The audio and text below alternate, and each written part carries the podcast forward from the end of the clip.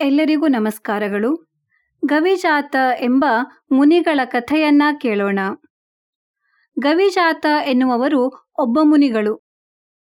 ಇವರು ಗೋವಿನಿಂದ ಹುಟ್ಟಿದವರು ಎಂಬ ಪ್ರತೀತಿ ಇದೆ. ಚವನ ಎಂಬ ಮಹರ್ಷಿಗಳು ಕಠಿಣವಾದ ವ್ರತವನ್ನ ಕೈಗೊಂಡರು.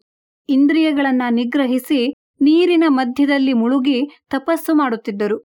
ಹೀಗೆಯೇ ದೀರ್ಘಕಾಲ ತಪಸ್ಸನ್ನು ಮಾಡುತ್ತಿದ್ದ ಚವನರು ಒಮ್ಮೊಮ್ಮೆ ಕಟ್ಟಿಗೆಯಂತೆ ನೀರಿನ ಮೇಲೆ ಮಲಗಿದರೆ ಮತ್ತೊಮ್ಮೆ ಕಲ್ಲಿನಂತೆ ನೀರಿನೊಳಗೆ ಸೇರಿಕೊಂಡು ನಿಶ್ಚಲವಾಗಿ ಬಿಡುತ್ತಿದ್ದರು.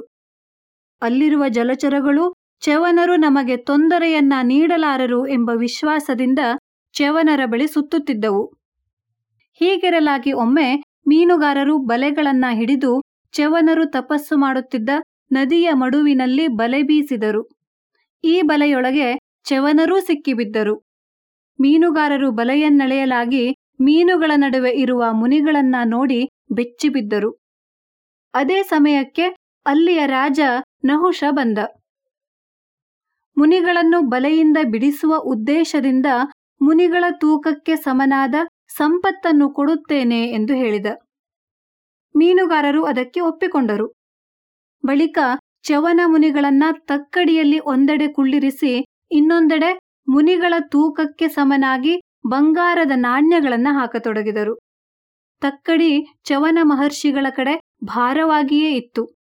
ಹೀಗೆಯೇ ಸಂಪತ್ತುಗಳನ್ನು ತಕ್ಕಡಿಯಲ್ಲಿ ಹಾಕುತ್ತಾ ಹಾಕುತ್ತಾ ನಹುಷನ ರಾಜ್ಯದ ಸಂಪತ್ತೆಲ್ಲವನ್ನೂ ಹಾಕಿದರೂ ಚವನ ಮುನಿಗಳ ಭಾರಕ್ಕೆ ಅದು ಸಮನಾಗಲಿಲ್ಲ.